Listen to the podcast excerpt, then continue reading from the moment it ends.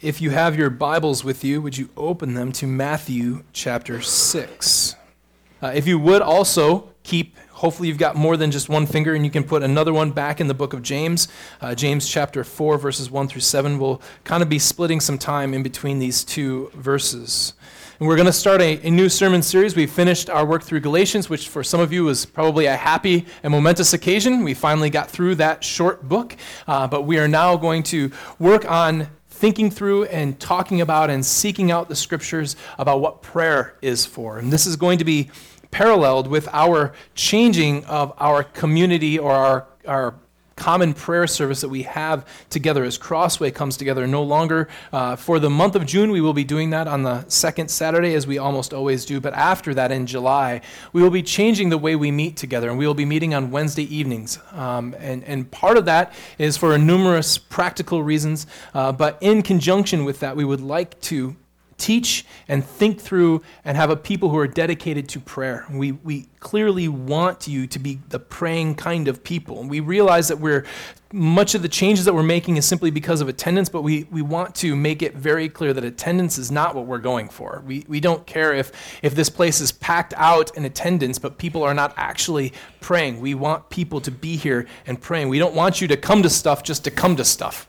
And there is not an elder or a deacon or anyone who is deeply involved in the Bible who wants anyone here to just show up to show up. We're not counting heads, but we're counting souls. We want you to be present and active with us. So we want you to know not only what to pray, but the purpose of prayer, the nature of prayer, how you pray, and then even the types of prayer as we go through Scripture and look at this. So we're going to be embarking today on a, a journey through Scripture. And this is the first sermon of a whole sermon series on prayer. Because we believe that prayer is a central facet of growth in the Christian life. As we've been talking about in Sunday school, the first and primary way that you will grow in Christ is by taking in His Word.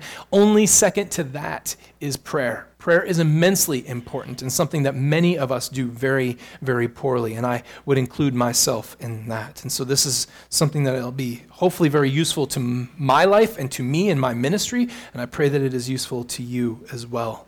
It is it is clearly summer. It's going to be 90 some degrees today, and it means that it is pool weather. And so, whenever my kids go into the pool, especially early on in the summer, if the pool is cold, there are two different approaches to that. There is one that my son takes where you just sort of tiptoe in, and that is foolishness because it only prolongs the amount of difficulty that you have being accustomed to the pool. So, uh, he runs away from me because he knows that I will pick him up and throw him into the deep end, which my daughters do anyways. They will, especially my eldest daughter, will just jump into into the deep and I encourage them to do that.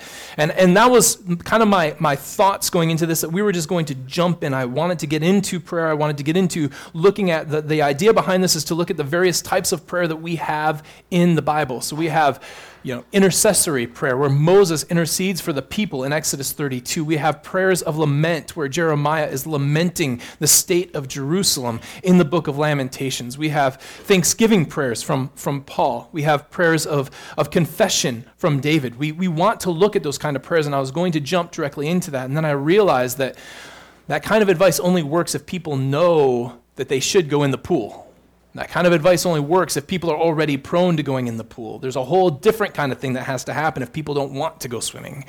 And many of you know that you ought to pray.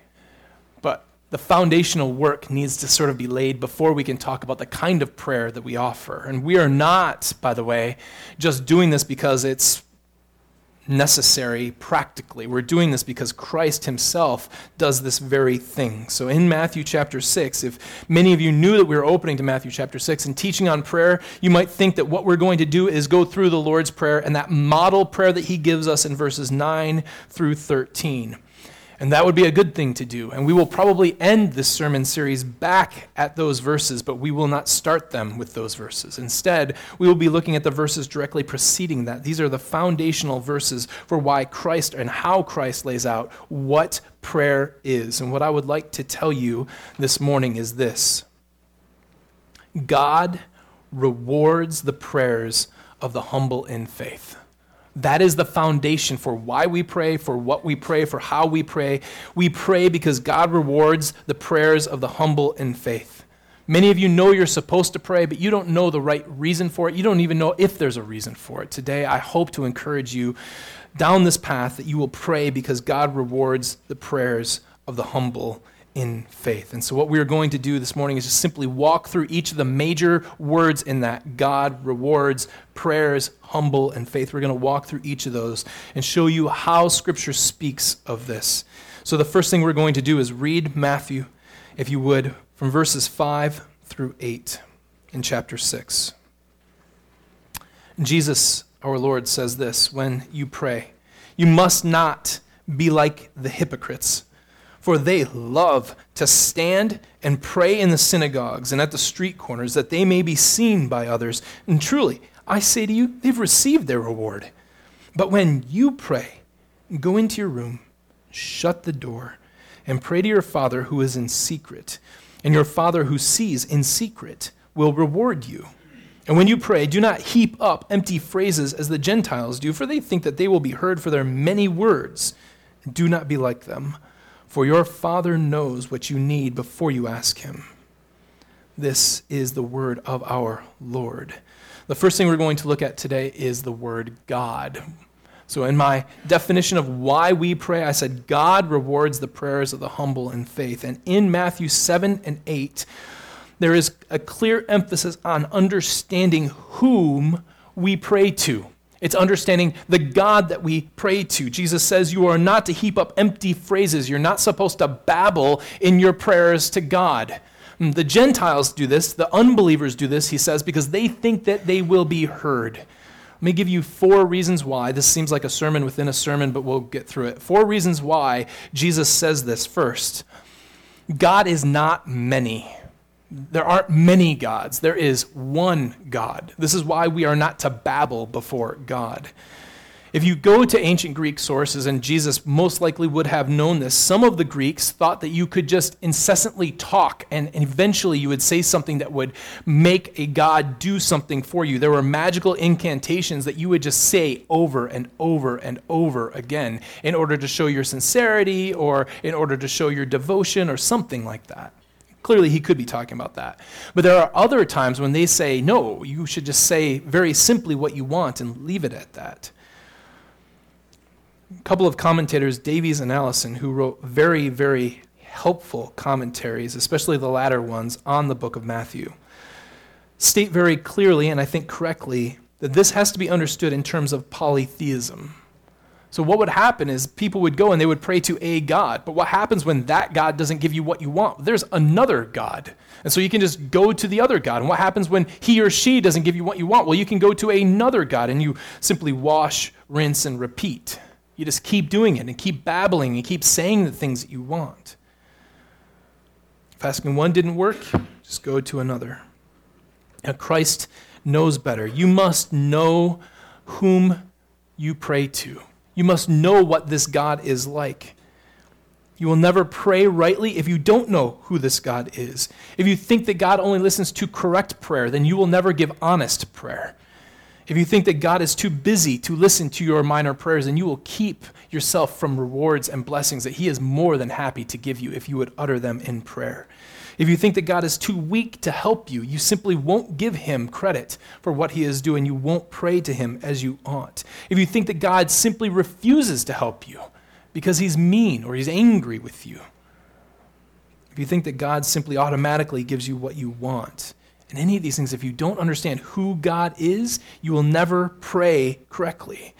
But there is only one God, and He is the only God to which you can pray to. And so, praying to any other God, praying to any other conception of what God is, is praying to nothing more than a fairy tale. It's praying to something that you don't understand and does not exist. There's only one God who truly exists.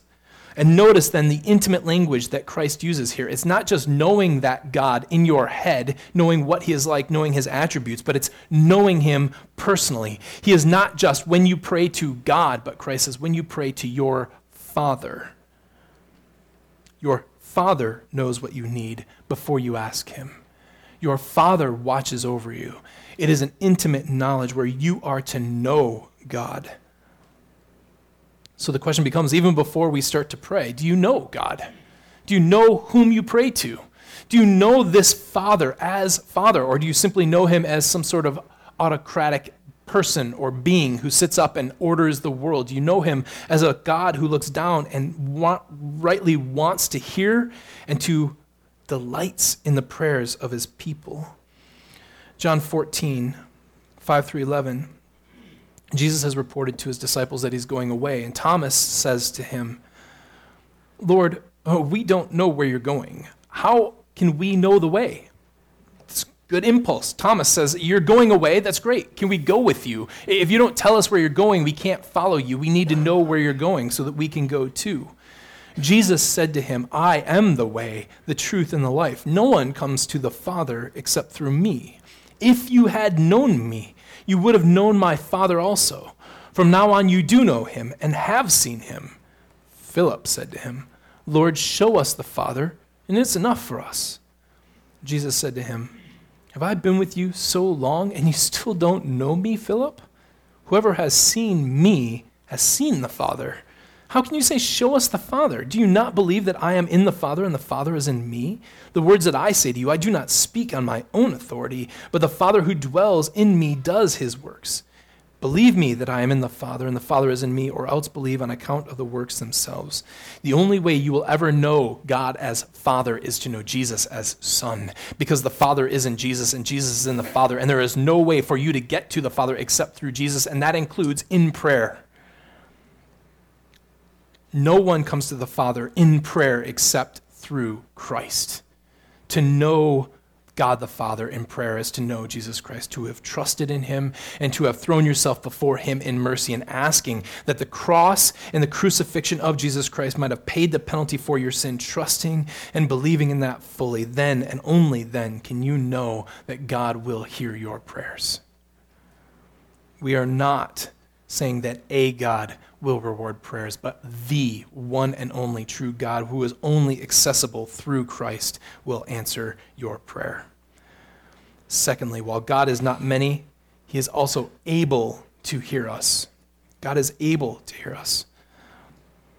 Donald Whitney's extremely helpful little book uh, called The Spiritual Disciplines for the Christian Life has a unique, I think, and helpful analogy of God in its opening pages about prayer. He talks about this satellite display in New Mexico. And what it is is 27 satellites that are 25 feet in diameter. It's called the Very Large Array because scientists have extraordinarily big imaginations. So they called it a Very Large Array. And that is literally the title of this thing, which is ridiculous. It's the ridiculously very large array to us. So it's this huge array of satellites. And all it's meant to do is capture radio signals from outer space.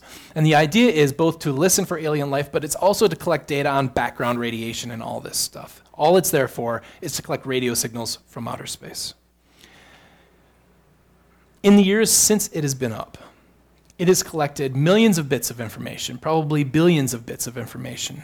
The force of all of those radio waves hitting those antennas amount to what is basically the equivalent of a handful of snowflakes hitting the ground. That's a lot of listening for a very little voice. God hears better than that. God hears thousands of snowflakes hitting the ground all at once. He hears one snowflake loud and clear. God can hear your prayer. Simply because God is the God of the universe doesn't mean that He's too busy for your prayer. It doesn't mean He is incapable of hearing your prayer, that your prayer is drowned out amongst all of the billions of people who are uttering words to Him. He hears your prayer, He is capable of hearing your prayer. Jesus insists that babbling that simply making yourself known and saying it over and over again isn't a way to get God's attention or to make sure that He hears you.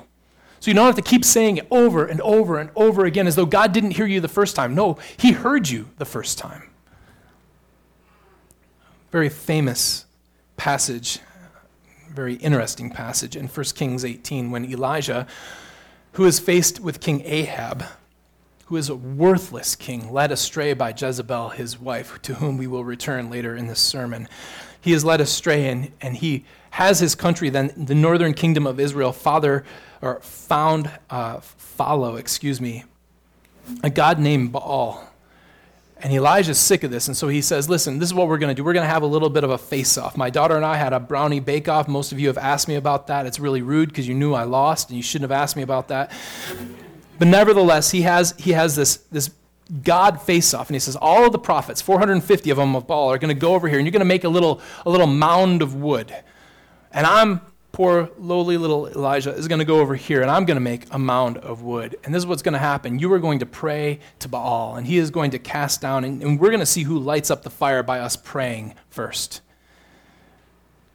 And the prophets are, are yipping and yelling and cutting themselves and flaying themselves, trying to get God to hear. And about noon, after hours of this, Elijah finally speaks up and he says to them in 1 Kings 18 27, Cry aloud, for he is a God.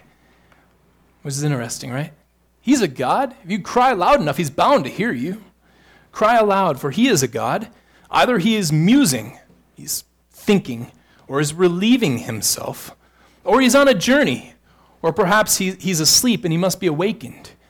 In other words, scream aloud, wake him up, get his attention, do whatever you have to do. Elijah, in the meanwhile, has people gather water upon water upon water, douses his wood, makes a trench around it so the water fills up the trench and utters one small, minor, and almost insignificant prayer. And the fire from that devours everything. God hears your prayer. If you pray to something that isn't God, He can't, because there is no other God. If you pray to the one true and living God, He hears your prayer. And what's more than that, third, God desires to hear your prayer. Jesus tells us to not incessantly say the same things over and over again. He doesn't mean that God doesn't doesn't just mean that God doesn't need to be informed, but he also means that his the repetition doesn't make him want to answer it any more than any other. Just because you say things over and over and over again, he doesn't come to the conclusion that oh, he must really want this. He knows before you ask, it says, whether you want it or not. He knows your heart before you do and better than you do. Your incessant prayer doesn't make God want to hear it anymore.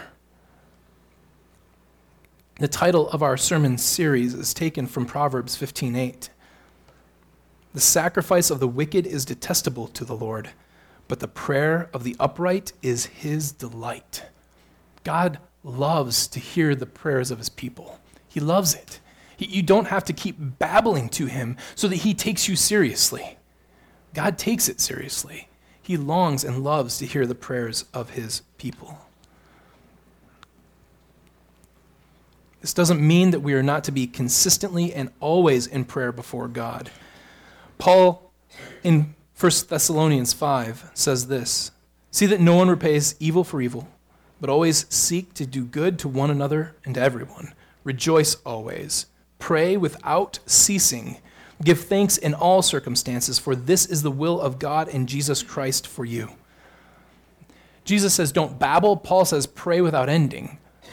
Those two things are not in conflict. What Paul wants you to do is through everything in your life, give thanks to God, rejoice in God for all the good things that He gives you. Everything you see, everything that you experience is something of a gift from God. He says, you ought to be continually talking to God. God delights in your prayers so much, He never wants you to stop doing it doesn't mean that you just babble the same things over and over again. He doesn't want that. Just like no one just wants to hear my kids, same jokes over and over again. I say the same thing to them over and over and over again. Neither one of us like that. But talking to them is a pleasure and a joy. And God enjoys hearing the prayers of his saints. It is his delight. So always pray without ceasing. Fourth, God is all knowing. Jesus affirms that you don't have to babble because God already knows what you're going to ask. And so here we come down to one of the things that I think Christians are just totally mistaken on. Prayer is not for God. Prayer is not for any benefit to God. You are not helping God out. God is not sitting up in heaven saying, wait, wait, wait, Carl has cancer? No one told me Carl had cancer. Well, thank goodness he prayed. No one's up there saying, Marge's marriage is in trouble. Is the answering machine down again? God knows all things before you ask. You are not informing him of anything. You are not helping him come to decisions. You're not helping him with anything. Prayer is not for God, prayer is for you. And thus we're on to point two rewards. God rewards. Going back up to verse 5.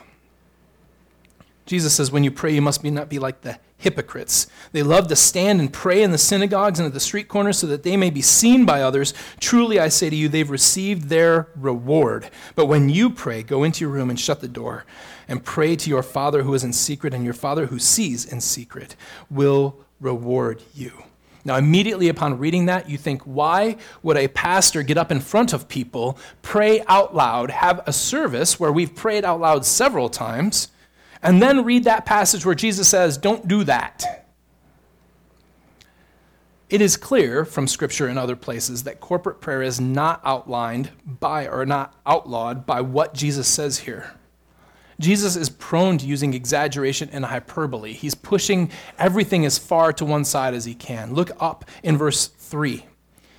He's talking about the giving to the needy. And he says, But when you give to the needy, don't let your left hand know what your right hand is doing.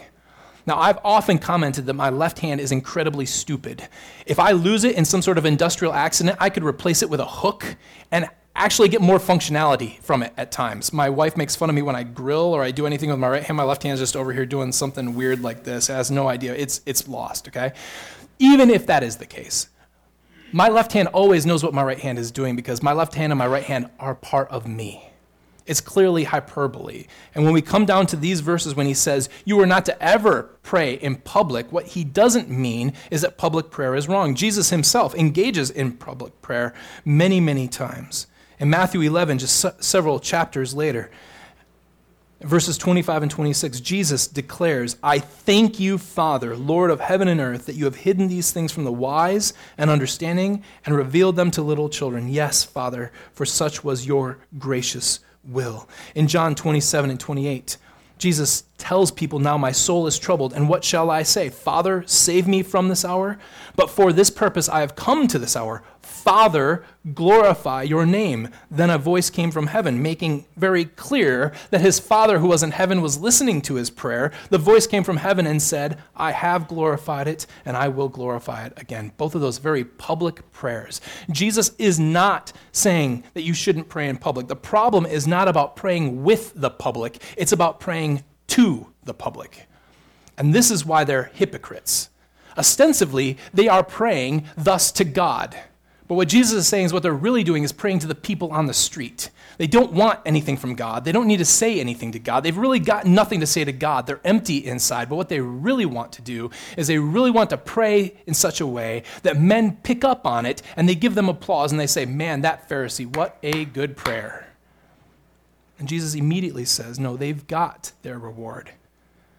Don't think, by the way, that reading this, that you can get away from this problem by simply praying in the dark and simply praying in secret. That's not a help. One of the best preachers of the early church, John Chrysostom, says this Indeed, we ought to pray in the church publicly by all means, but in such a spirit as this, because God always seeks the intention of everything that is done. Since even if you should enter into your closet and having shut the door, should do it only for display, the doors will do you no good. Going into secret doesn't help. If you tell people, listen, I've got to get up so early because I love to pray, love to pray, and I have so much to pray for. Bobby praying for you, post it on Facebook. Like, that doesn't help. That is the exact thing that Jesus is talking about. Going into a shut room and praying by yourself doesn't help if you're still just doing it so that you would get public approval. That is what Jesus is talking about. Jesus mentions that they're hypocrites here simply because they're losing their reward. They've gotten their reward. They got the applause from men that they wanted, but they lose the reward from God. So let me ask you a quick question. We'll play a little, little quiz game here. I've already kind of let the cat out of the bag, so it's not really fair. It's kind of cheating.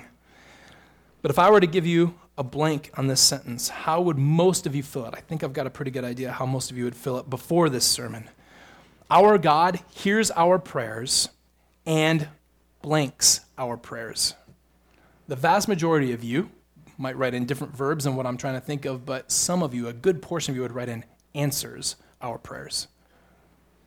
And that's primarily the way we think of prayer. But you'll notice that Jesus uses nothing like that here. He doesn't say God answers our prayers, rather, he says God rewards our prayers.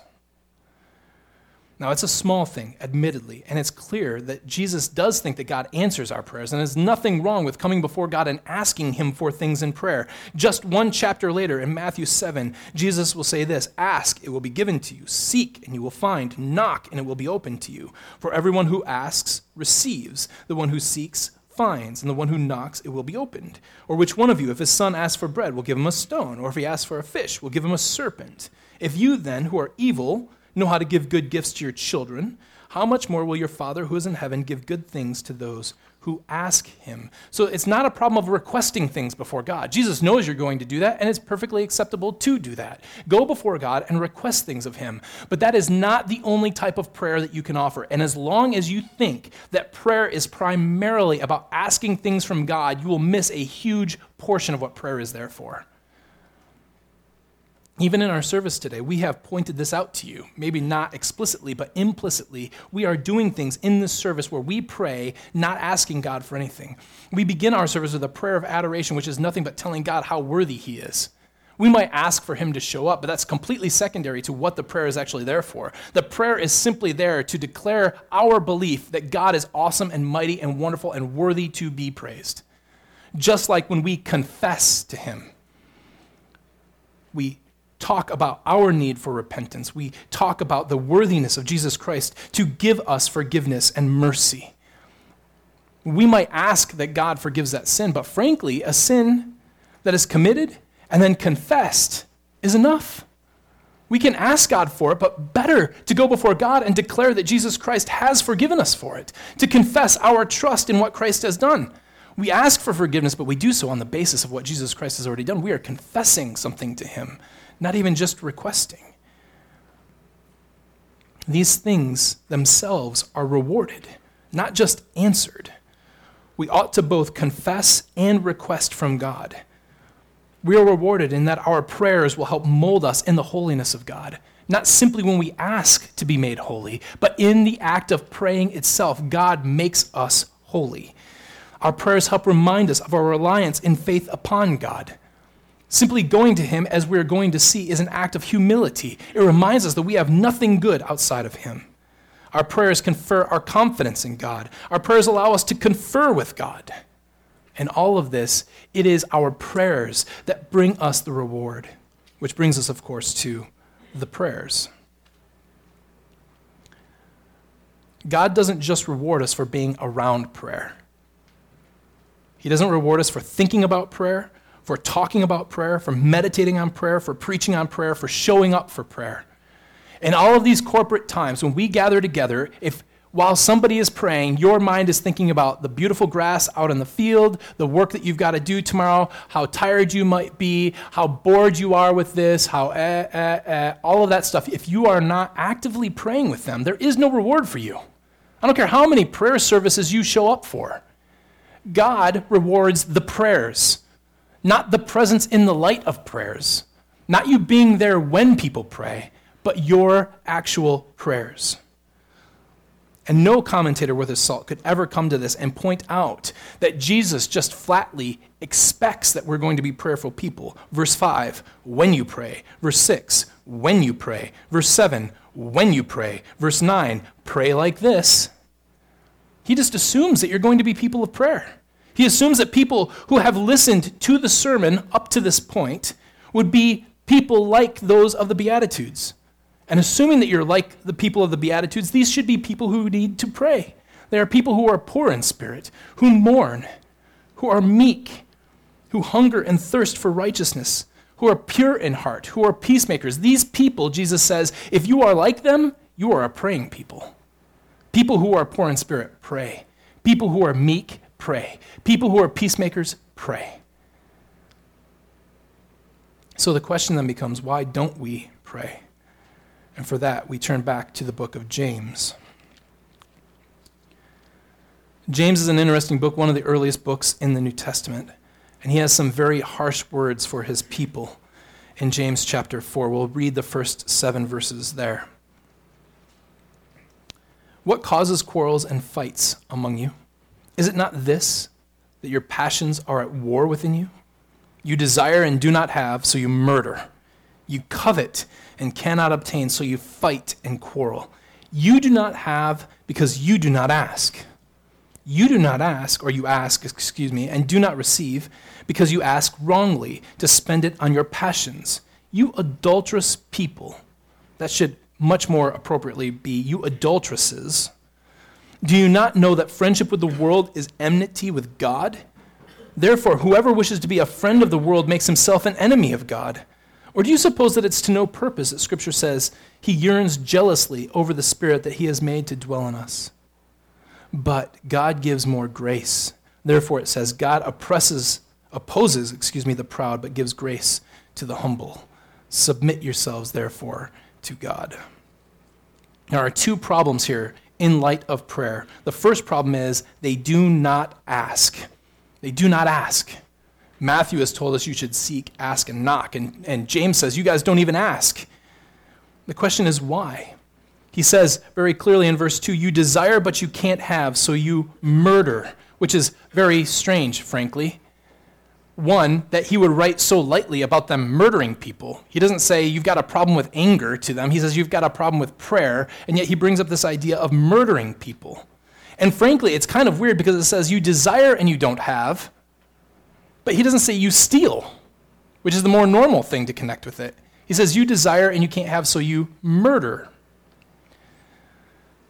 My guess is that this is drawing an example from somewhere else. I don't think that his people actually murdered, but he's comparing them to a murderer. He's comparing them to Jezebel. Back in 1 Kings 21, Ahab, who is the king over Israel, looks over to his left and he sees this beautiful vineyard owned by Naboth. And he goes to Naboth and he says, Naboth, brother, I would love to have that vineyard. What can I give you for it? And Naboth says, Listen, this is part of my inheritance from the Lord. I cannot possibly give it to you. I don't care what you offer me. It is the Lord's gift to me. I, I am the one who has been stewarded with it. I can't sell it. Ahab goes back to his kingdom and like a petty little incompetent whiner, cries because he can't get what he wants, and he goes on a little bit of a hunger strike until his wife comes in. And she says, What are you doing? You are king over Israel. I'll take care of this. And she gets people to talk bad about Naboth. They take him outside, they stone him. She goes and gets his field and gives it to them, gives it to her husband. He doesn't pray, he doesn't ask. He doesn't talk to God about it so that he can be eased in his pain. What he does is complain and cry about it to Jezebel, and she goes and murders to give him what he wants. He desired and couldn't have, so she killed so that he could. And she is, by the way, always known. Whenever she is mentioned, in the book of Revelation especially, she is known as an adulteress, which is why in verse 4 he calls the church at large adulteresses, feminine, because they are acting like Jezebel.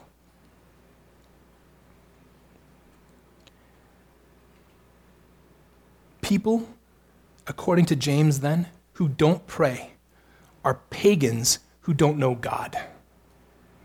That is what people who don't pray are, because they're not humble. Secondly, he says they do pray, but they don't get. They don't get because they want to waste what they're asking for on worldly things. And he goes and he talks about the fact that they want to waste it on themselves. And to be a friend with the world is to be at enmity with God. They are not asking for the things that God wants, they're asking for the things the world wants. And James' point is kind of like, well, then go ask the world for it. Asking God for things of the world will never get you the things of the world. Ask the world for the things of the world, which is why prosperity preachers don't simply go to their closets and ask God for money. That's why they look at you and ask you for money because they want the things of the world. So they ask the world for them because God ain't going to give it to them. When you want the things of God, you need to go to God to receive those things. The solution for both of these comes in verse 6. The problem is pride. He opposes the proud but gives grace to the humble. Why don't they pray? Why don't they pray in verse 2? Because they can go and get it. If they want something and they can't have it, they'll just go and murder, they'll go and steal. They'll fight and they'll quarrel. They'll do everything in their power to get it, but they think that they can get it on their own, through their own mechanisms, through their own means. They don't need God to answer their prayers, and so they don't pray. Friends, I am sure this is true of me, and I'm sure it's true of many of you. You don't pray because you're not humble enough to pray. You think that you can get it on your own. You think the things that you're asking for are stuff that you can pile up to yourself. Even when we go back and we pray for food, a very simple thing that is ubiquitous in America, it's all over the place. Realize how much grace there is from God that we get food. Not only do we have to have people who prepare that food for us, which is gracious, we have to have people who go out and buy that food for us, which means they have to have skills that give them jobs, and there have to be jobs available as well. And not only that, there has to be a way to get the food from where it is to where we can buy it, which means we need people who take it, which means we need internet to be able to keep the logistics up to get our food where it goes. We lose the internet, you will find very quickly how starvation feels. Because when the logistics go down, you ain't going to get food. There's going to be a ton of farms, and there's going to be very little food for you. Not for some of you. Some of you have piles of cans of stewed tomatoes and eight deer dead in your freezer. I know that you will live for a lot longer than me, but nevertheless, eventually you will run out of food. It is a gift of God that you have access to food at all. So when we sit down and we thank God for food, it is not for nothing. It is because we realize that without the providence of God over all of those things, we would have nothing to eat. Not to mention the very beating of our hearts. It's not a minor thing that we thank God for what we have. It is the humble man who realizes how much he needs God who goes to him in prayer. They don't pray because they can get it on their own, or they pray because they're going to waste it on themselves. So the second solution happens in verse 7. You don't pray because you're not humble, and you pray for things that you don't want because you have not submitted yourself to God. That includes your desires. Submit your desires to Him. You want God to reward your prayer? Pray the things that He wants. It's a really simple game. God wants good things for you. Do you want good things for you? Pray the things that God wants. Stop asking for things that God is totally unwilling to give you, which, by the way, is a reward of its own. One of the scariest things you could ever have is God giving you something you wanted that isn't good for you, because He will give it to you eventually. What James is saying here is submit yourselves, not just, not just to say, I, I, won't be proud anymore, but to say, what you want, God, in faith, what you want is what's best for me, and I want for me what you want for me. Give me what you want. We are to be humble in all of this. And of course, all of this comes by faith. All of it comes by faith. It is the one thing that wraps all of this together. We cannot know God without faith. We cannot believe in reward from God without faith because the reward we see is not going to come immediately. If it came immediately, we all, like Pavlov's dogs, would be down on our knees all the time, but it doesn't. We have to wait for it by faith. We pray because we believe in faith. We are humble because we know we should be, because we read it in God's word by faith. All of it is centered and focused around faith. None of this is activated without faith. John Owen, famous Puritan. Almost anything you can find by him, you should read, as long as it is an adapted version. His full books are hard but he gave a warning that all of us need to hear. And this is pointed more at me and the other elders. When you hear the quote, you will understand why. But certainly it applies to every single one of us. Owen writes A minister may fill his pews, his communion roll, and the mouths of the public. but what that minister is on his knees in secret before God Almighty, that he is, and no more. Friend, you can accomplish a great number of things in this world. You might think that you have arrived. You might think that you've got it made. You might think that you are very capable. You might think that you can handle anything that life can throw at you. you. may think that you have it all figured out. You may think that you've got the depths of theology covered and that you've got the practice and the actualization of Christianity at hand. But I'm telling you, what you are in secret before God is all you are. Let's pray. Father, we are thankful for your word on prayer. I praise you, Father, for you are kind to us in so many ways. And certainly there is not one of us in here who have arrived when it comes to prayer. And I, I am a horrible offender at this, the worst. I should know better, and I don't. So we pray for the things that you want. We pray that over the course of the next month, that I personally and others would grow better at prayer, more fervent in prayer, more dedicated to your glory and seeking it in prayer. Not praying for the things that we want, not praying for the things of the world, but praying for eternal and lasting things, things that you long to provide to us. May we pray God honoring prayers. May we pray prayers that bring glory to Jesus Christ in their working out and their actualization. And may you give them to us that we might see the glory and the goodness and the power of prayer. We ask for this in Jesus' name. Amen.